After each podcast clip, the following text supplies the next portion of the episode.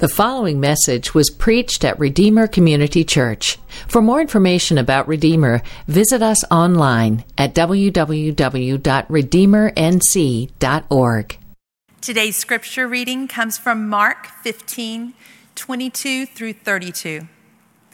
They brought Jesus to the place called Golgotha, which means place of the skull. They tried to give him wine mixed with myrrh, but he did not take it. Then they crucified him and divided his clothes, casting lots for them to decide what each would get. Now it was nine in the morning when they crucified him.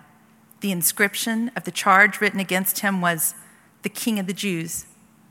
They crucified two criminals with him, one on his right and one on his left.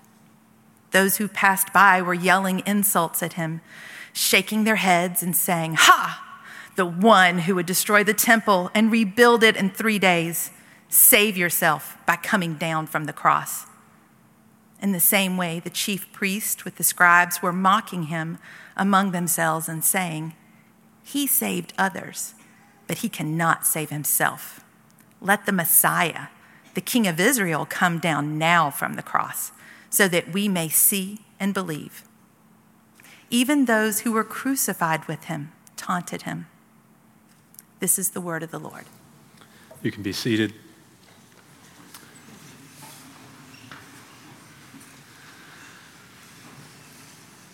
When was the last time you won an argument? What kind of argument was it that you won? Who was it with? Was it with a spouse? Was it with your spouse? Was it with maybe somebody else's spouse? Maybe it was with a child? With a spouse, that's sketchy. We'll get there. Was it with a boss? Was it with a friend? Who did you argue with that you won? Maybe it was a customer service rep, although it's not very likely that you won that argument. Um, the house always wins those, right? Let's say it was with a family member, a parent or child or spouse. How did you win it? Were you just on the right side? And they finally came around to see it? And they said, "Yeah, you're right." Uh, was it your logic? Was it your tone of voice? Was it your physical presence that caused you to win the argument? Maybe by getting closer or bigger or further away. Was it your financial leverage? What was it? Why did you win? And since you won that relationship, what's your relationship been like?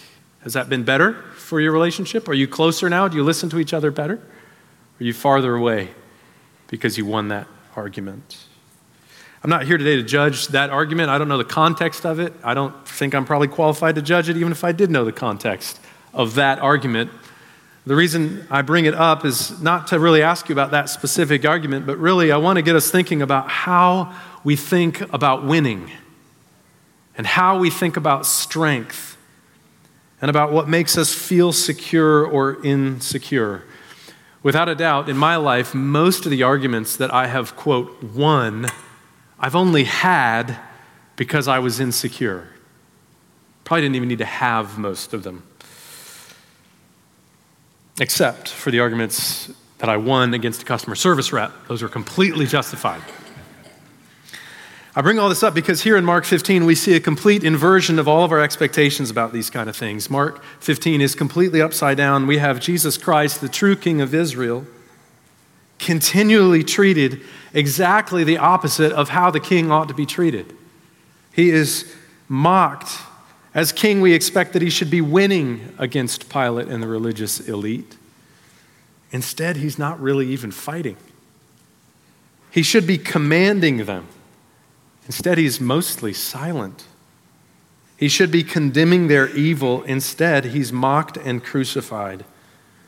And so I wonder how you think about the cross of Jesus Christ. Maybe you're here today and you're not a Christian, and for you the cross is an intriguing story.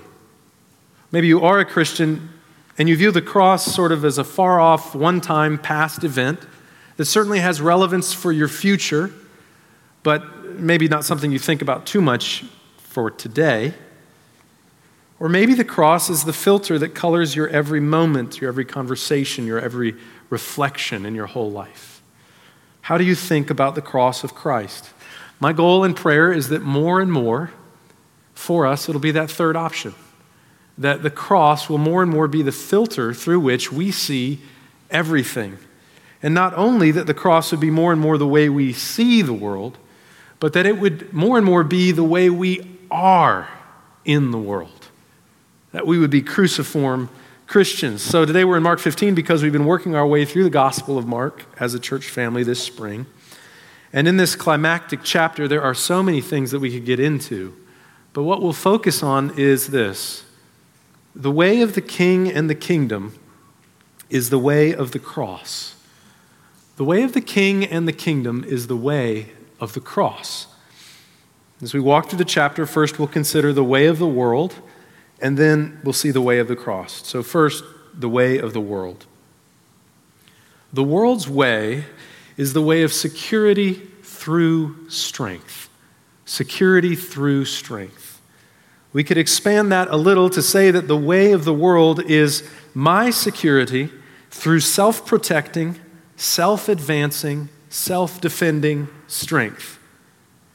Now, you know that Jesus taught, out of the heart, the mouth speaks. He said that in Luke six forty-five. And there's a lot of talking, there's a lot of mouths moving in this chapter, but very little of it is Jesus. Most of it is the world talking. And as we look at what they say, we can see the way of the world in the words of the world. So the first thirty-two verses, all but three words are the words of the world. Let's look at these words of the world together. In the first five verses of this chapter, the powerful religious elite of the day tied up Jesus and delivered him over to Pilate. Pilate is the ruling Roman governor over Judea. And they deliver him over to Pilate in order to be tried. And Pilate asks Jesus about the charge against them. He asks, "Are you the king of the Jews?" Now, this is in Rome. And in Rome, Caesar is king. And there's only one king, and that's Caesar. And so for the, the chief priests who wanted Jesus killed for many different of their own reasons, their official charge against him was, this man saying he's king of the Jews. This man is committing treason against Caesar. Now, Jesus was, of course, the king of the Jews, and he has been identified, seen as the king of the Jews by the disciples, by John the Baptist earlier in the Gospel of Mark. He is the Messiah, the anointed king of Israel. Other Gospels tell us a little more of this conversation between Jesus and Pilate. That's because they have different things that they want us to see. But here in the Gospel of Mark, all that Mark records is Jesus' three-word response. In, in Greek, it's two words. And his response is, "You say so. You say so." There's a couple translations that translate that, "Yes, it is as you say." I think that's a little bit of an over-translation. Uh, the, the Greek and most translations will just say, "You say so." It seems to be a deliberately unclear answer. It's almost like Jesus is putting the question back on Pilate and the chief priests who are there observing. Pilate is asking, "Are you the king of the Jews?" And Jesus says, "You say so. What do you believe? What do you think about who I am?" And since Jesus didn't clearly say yes to the charge, the chief priests accused him of many things. Verse three. And here are the words of the world that I want us to think on in this section. In verse four, Pilate questioned him again. "Aren't you going to answer? Look how many things they are accusing you of." But Jesus still did not answer, and so Pilate was amazed. I've asked you about the last time you were in an argument. Well, when was the last time you were accused of something? When was the last time you were wrongly accused of something? Maybe it was in that argument we were talking about. Maybe it was something else. How did you handle that when you were wrongly accused? Did your neck start pulsing right here? Did you start feeling defensive? Did you get angry, maybe self-righteous? Are you able to stay silent in the face of wrongful accusation? I'm not saying we always must or should stay completely silent when we're accused. Sometimes we may have to gently, patiently explain in order to love. But clearly, Pilate's expectation, which I'm saying is representative of the world's way, is that if you are being accused, you must defend yourself. "Aren't you going to answer?" he says. "You do know, Jesus, that you're losing here. You know that the stakes are high, that you're going to die if you don't defend yourself. Aren't you going to say something?" He's amazed. The way of the world is defensiveness and self-preservation. But Jesus is silent. Isaiah fifty-three, verse seven, was written seven hundred years prior to Christ's death. He, and Isaiah foretells this event in this way. He was oppressed and afflicted, yet he did not open his mouth. Like a lamb led to the slaughter and like a sheep silent before her shearers, he did not open his mouth. Husbands, wives, can you be silent the next time you feel accused by your spouse? I don't mean you should suffer abuse. I mean if there's a misunderstanding, if it's too heated, can you wait and come back later to share your point of view? Can you listen? Parents and children, I ask you the same question. Can you be silent when your parent or your child wrongfully accuses you of something? The way of the world is always to defend, always to respond right away, because I need to protect my security through the strength of my argument, my voice. Can you resist that? Here is the true King of the Jews, the Messiah of Israel, wrongfully accused of many, many things. He knows it will ultimately lead to his death. And there he stood, silent. The next words in which we see the way of the world are found in verses six through fifteen. Pilate knew Jesus had done nothing wrong, and every year at Passover, it was his custom to release one prisoner to the crowd. Whoever the crowd in Jerusalem chose, he would release them. And so looking to release Jesus, Pilate presented Jesus to the crowd alongside Barabbas. And Barabbas is a known murderer. And look with me at verses nine and ten. Pilate answered the crowd, "Do you want me to release the King of the Jews for you?" For he knew that it was because of envy that the chief priests had handed him over. Pilate could tell the chief priests did not have pure motives in trying to get Jesus killed. They're envious. And so Pilate thought he could play the crowd against them. But verse eleven, the chief priests stirred up the crowd so that he would release Barabbas to them instead.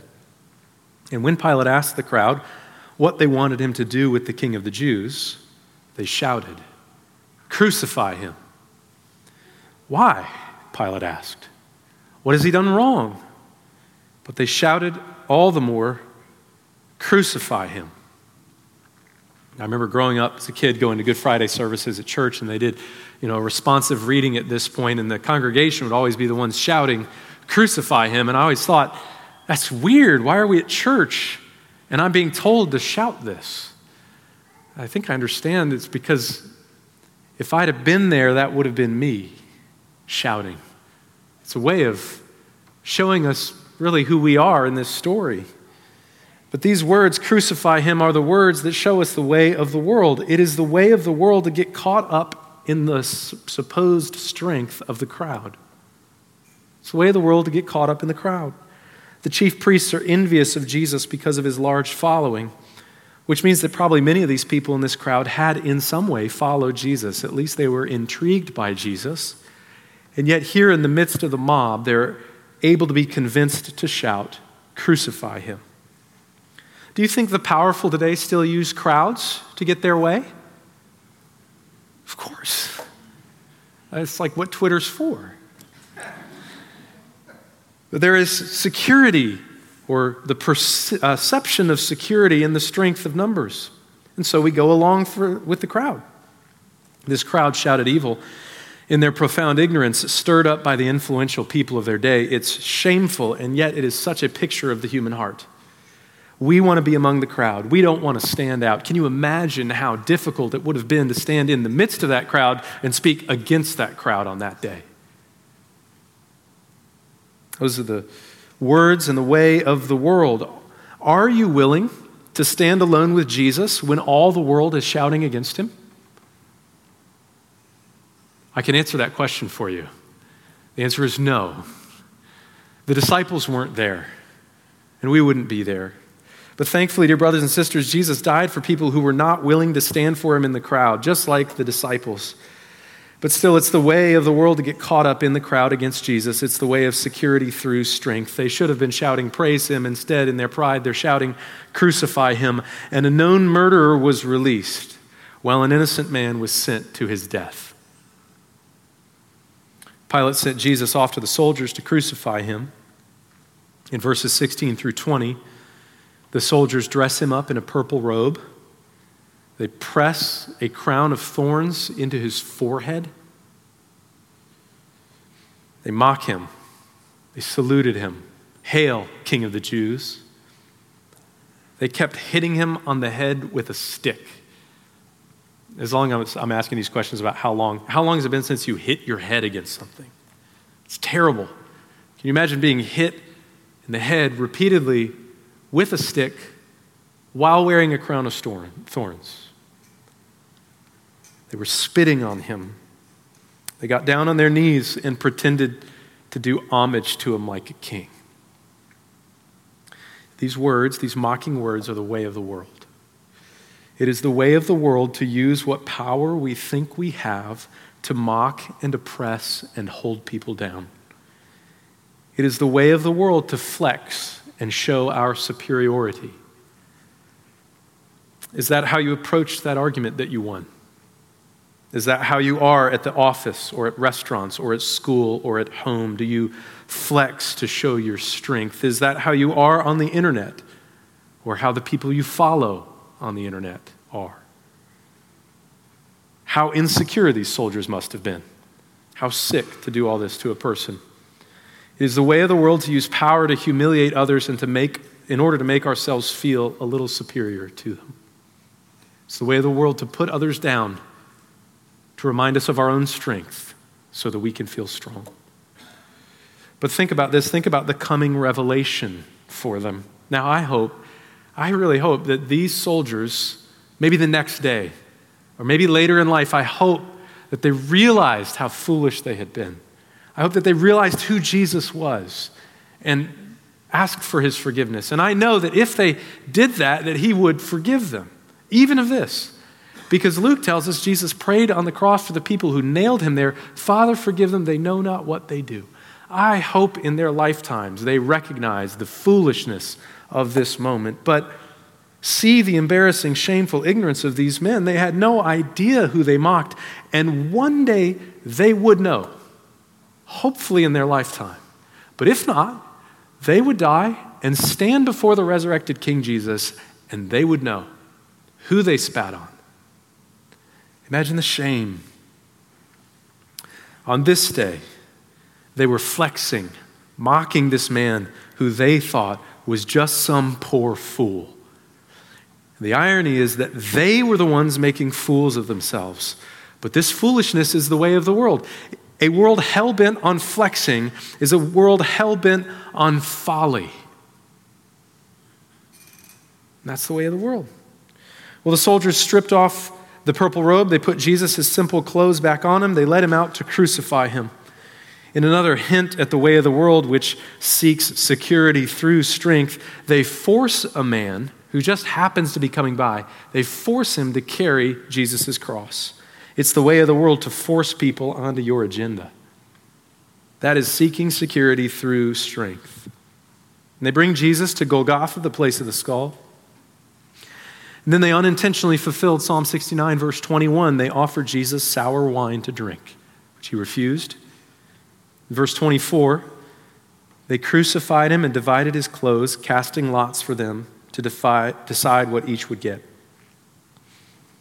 Above Jesus on the cross, as he hung there in between two criminals, was the charge, the King of the Jews. And as people were passing by, they yelled at Jesus. They smirked to themselves. And there Jesus is dying an agonizing death, and they mock him and they say, "Save yourself." He saved others, but he can't save himself. And in the next line in verse thirty-two, they show their hand in a stunning picture of the way of the world. The religious elites chuckle amongst themselves, and they say, "Let the Messiah, the King of Israel, come down now from the cross so that we may see and believe." It's as if they're saying, "Jesus, if you would use your strength the way we do, we'd believe in you.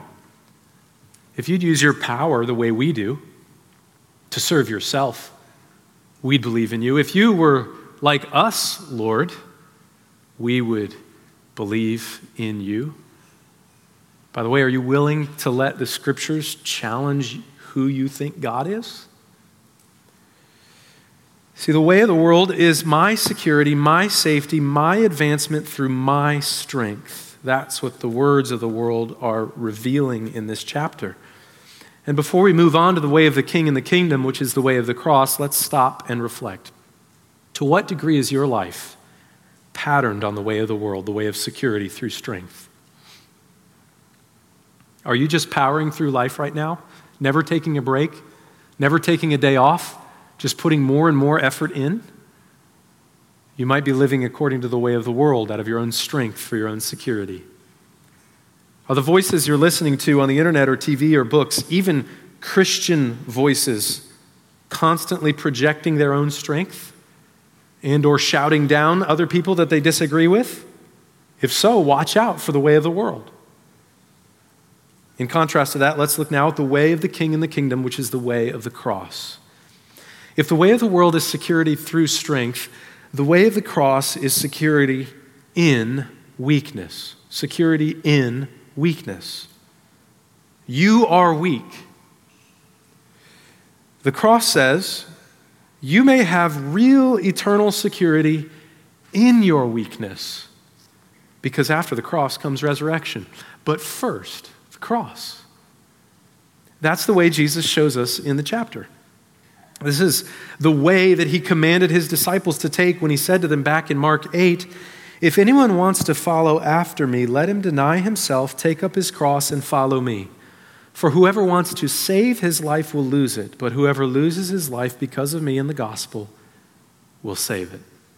Now, maybe you hear that command. Maybe you hear that charge of Jesus where he says, let him deny himself. And maybe you start to think, yeah, I'm going to do that. I'm going to deny myself. I'm going to give up my life. Careful. That might be the way of the world coming back in. Remember the Apostle Paul, who no doubt was tough, but he was tough in his weakness. Remember, he said he didn't speak very well. Remember, he decided to know nothing among you but Christ and him crucified, so as not to be a impressive. Remember when the Lord said to him, my grace is sufficient for you, for my power is perfected in weakness. Reflecting on this, Paul wrote in Second Corinthians, I take pleasure in weakness, insults, hardships, persecutions, and in difficulties for the sake of Christ. For when I'm weak, then I am strong. The way of the cross is security in weakness. And I'll point out three ways we see that here in Mark fifteen. First, in the words of worship. We've seen the words of the world, and then there's the words of worship. Look at verse thirty-four with me, and then verse thirty-nine. Genuine worship of the living God is always an expression of weakness.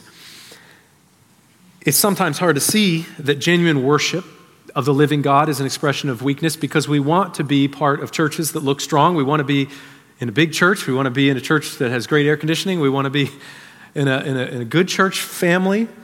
And so it can seem like winning, but if we're truly worshiping when we come to church, wherever it might meet, whatever the size might be, if we are truly worshiping the God of our Lord Jesus, it is a confession of weakness.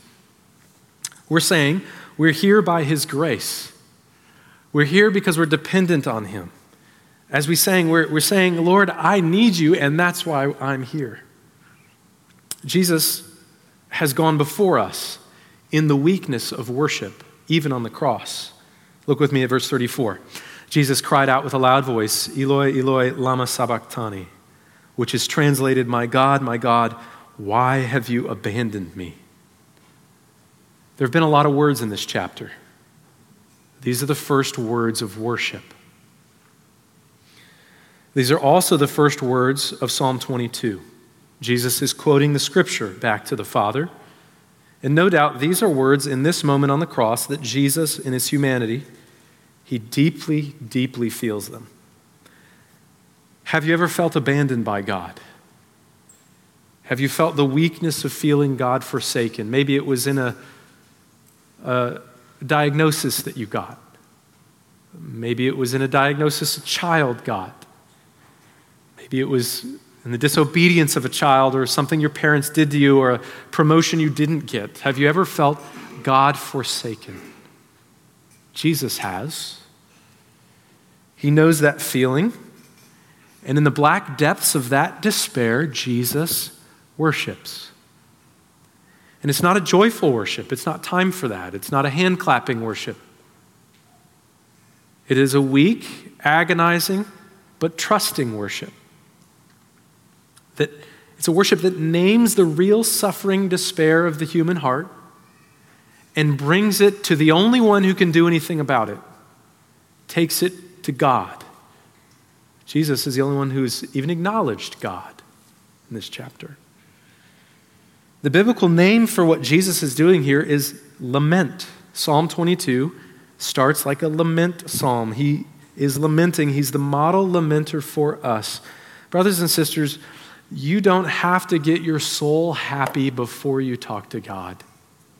He's not waiting for you to get it yourself figured out, to get the right frame of mind to go to him. That's the way of the world, the way of security through your strength.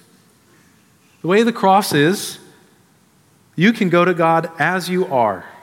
God isn't bothered by your grief or your suffering or the thousandth time of you bringing it to him. So take your needs to God in prayer. That's the way of the king and the way of the kingdom. It's to take your weakness and suffering to God in prayer. It's the way of the kingdom to lament when there's sorrow, when things aren't right. Jesus felt deep abandonment, deeper than you or I will ever feel if we know him. And you can take your suffering to him in faithful, trusting prayer. Look ahead with me at the words, the other words of worship, verse thirty-nine. There Mark tells us, when the centurion who was standing opposite Jesus saw the way he breathed his last, he said, "Truly, this man was the Son of God." When he saw the way he breathed his last,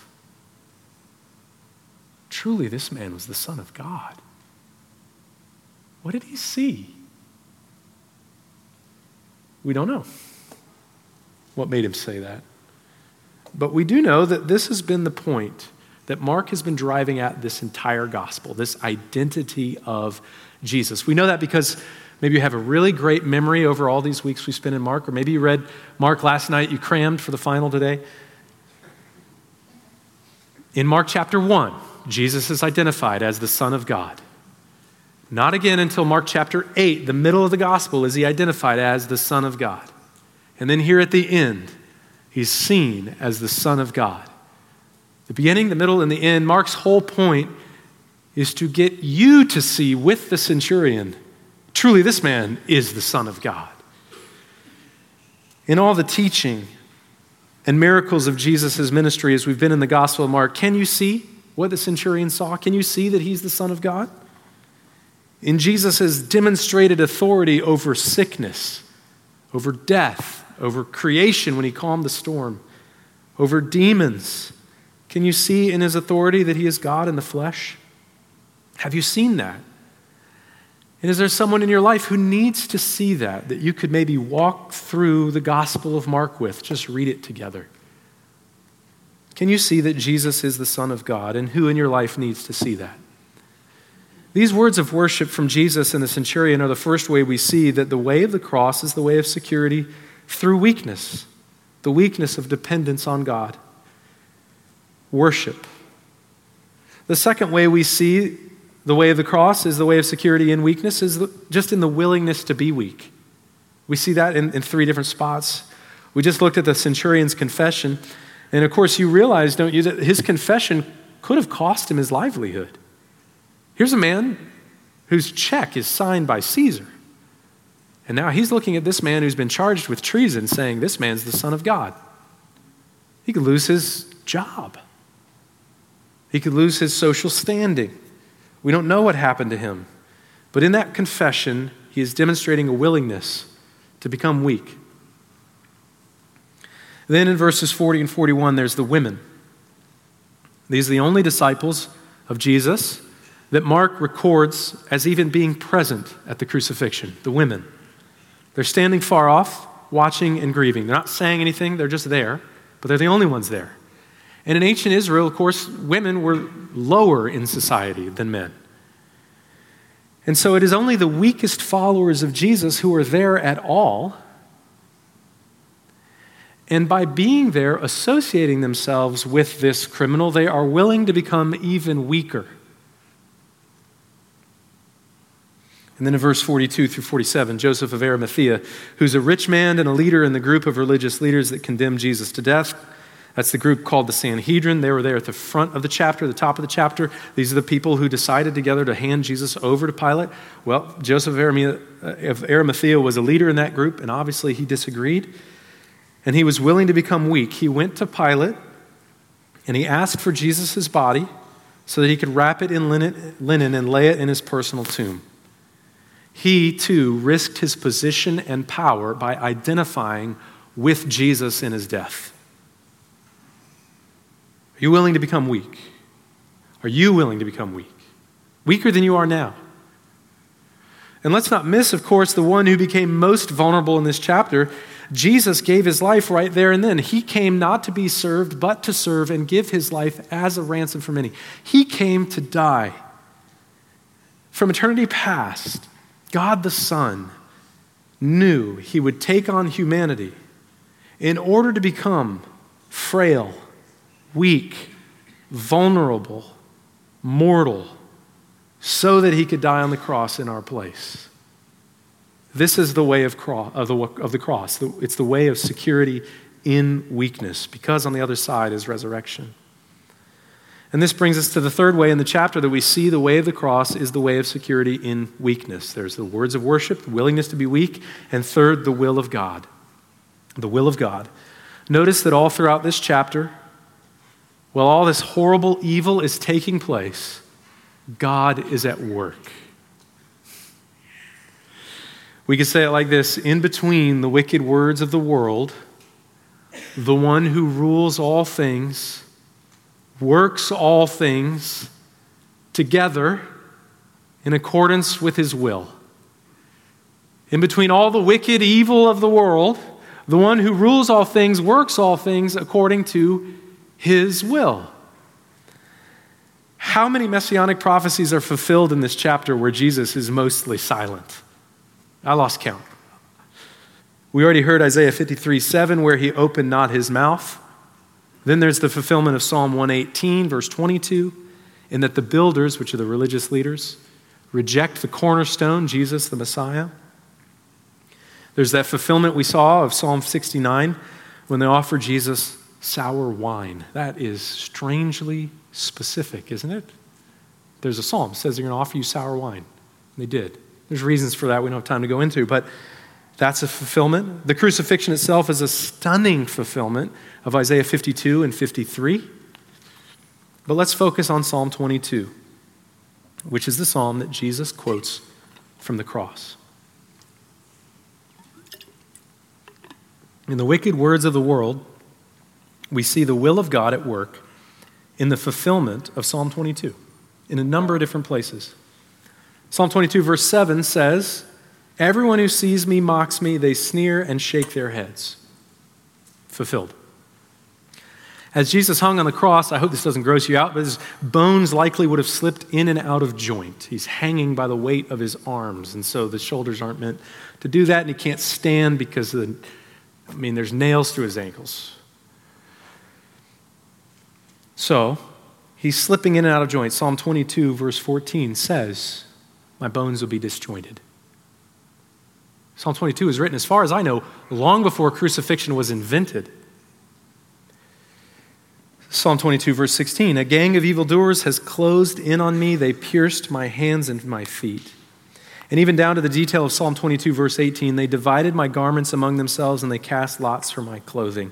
Do you think that the Roman soldiers read that verse and they thought, "Oh, I know, we'll fulfill this messianic prophecy. Let's gamble over his clothes"? No. No. In the wicked way of the world, God fulfilling his will. Here in one of the darkest chapters of the Bible, I suppose it's the darkest chapter of the Bible, in the darkest moment of all human history, see that in the way of the world, the one on the cross has his way.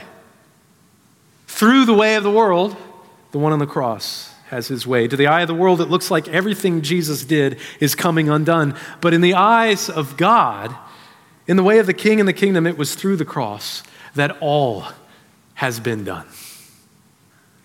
That's why there was darkness. It was the judgment of God being poured out on the Savior as he atoned for our sins. The curse of God, which we deserved, poured out on Christ in our place. God's will is being done. That's why the curtain was torn in two from top to bottom. That's the curtain inside the temple, a thick curtain that was torn in top to bottom, show that heaven was tearing it, not earth. And that uh, that uh, veil, that curtain, separated the most holy place from the rest of the world. This is the inner part of the temple where the Ark of the Covenant was kept. And this was a place that the high priest in Israel, you know, kind of the top religious leader of Israel, could only go once a year and only after so much spiritual purification. And he would go in there to atone for the sins of Israel. And what happened on the cross is that Jesus is our high priest and our sacrifice and the true temple. And he's the curtain.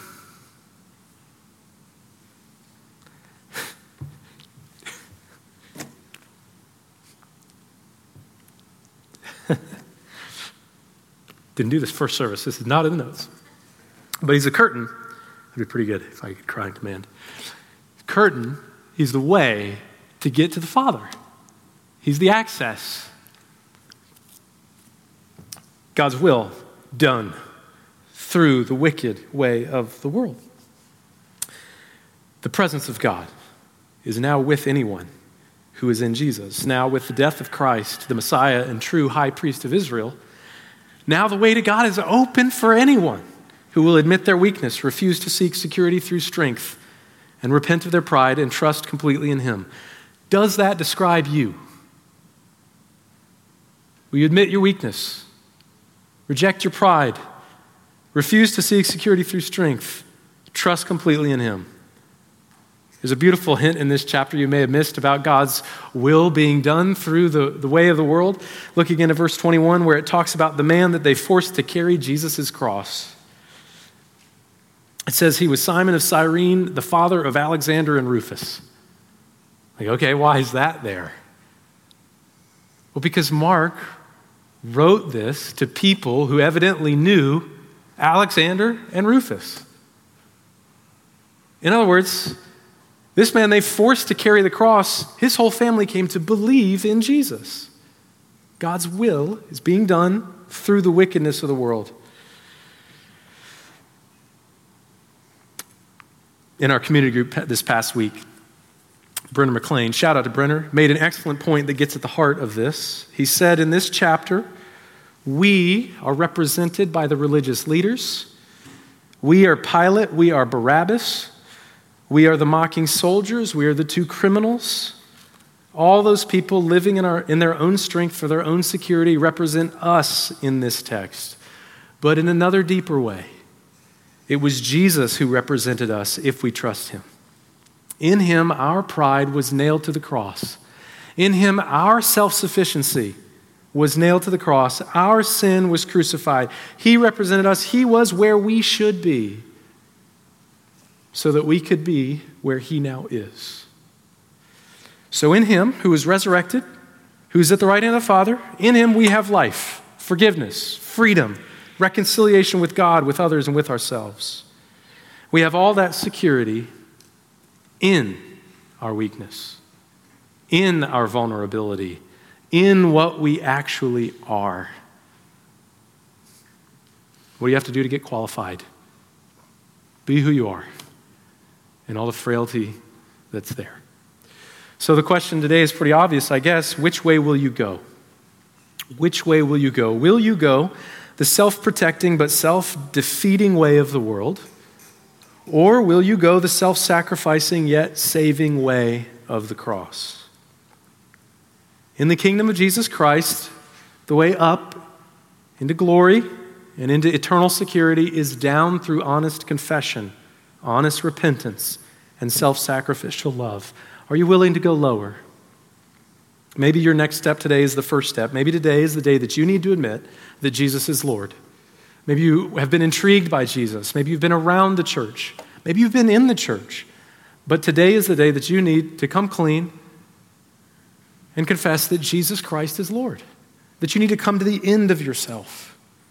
Take that first step of dying to yourself so that you might have life today. Take that plunge, friend. It will cost you everything, but what you'll get in return is beyond anything you can ask, think, or imagine. Or maybe the next step for you that you need to take today is to talk to somebody because you have questions. Maybe you're intrigued by Christ, but you're not sure about everything you've heard, about how he, what he teaches and how it fits in maybe with what I've said. If that's you, if you have questions, we would love nothing more than to get to talk with you. We would encourage you to stop by the guest tent on the way out. Let us have your email or some way to be in touch with you. We would love to talk with you. Or come find one of us in the lobby and let's talk. Or maybe you're a Christian in the season of doubt or dryness or discouragement right now. Man, I have been there. And Jesus has been there. Maybe you need to cry out to God honestly today from right where you are. And take your weakness to him. Tell him what's on your heart. Confess. Pour yourself out at his feet. Tell him how you've been defensive. Tell him how you're feeling insecure. Tell him your sorrow. Your high priest has suffered in every way like you. He knows. Maybe you need to take it to him in prayer. And maybe you need to seek out deeper, more honest Christian fellowship here in the body of Redeemer. Or maybe you're a student and you're trying to figure out your faith. Maybe you feel like your parents are mad at you a lot and you wonder if God is mad at you too.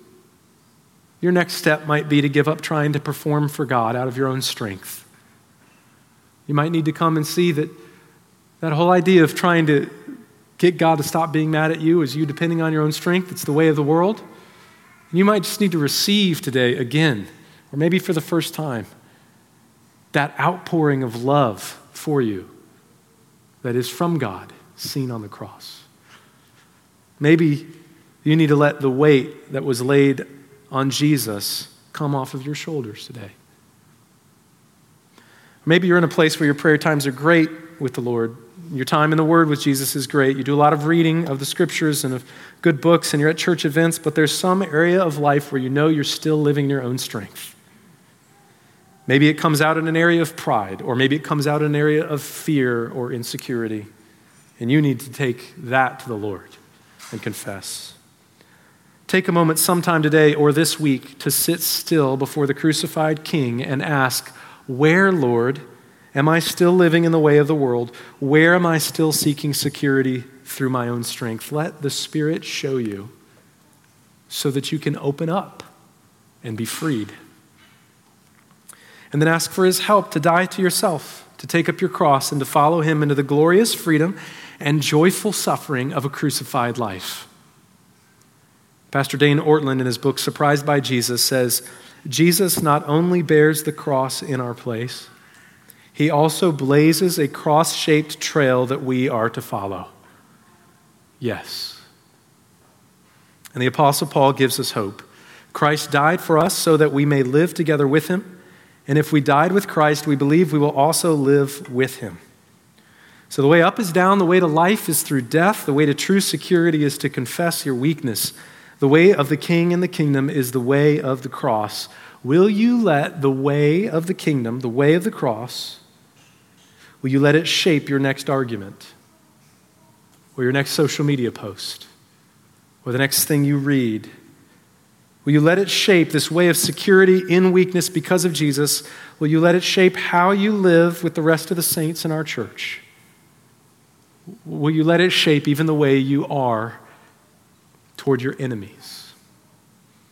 May Christ be pleased to do it for our joy and for his glory. Let's pray. Lord Jesus, we desperately need your help to die to ourselves, to give up, to come to you for strength, to follow the way of the cross. So I pray you'd help us. Help us, Lord, to see the amazing security of the resurrection and of the coming kingdom.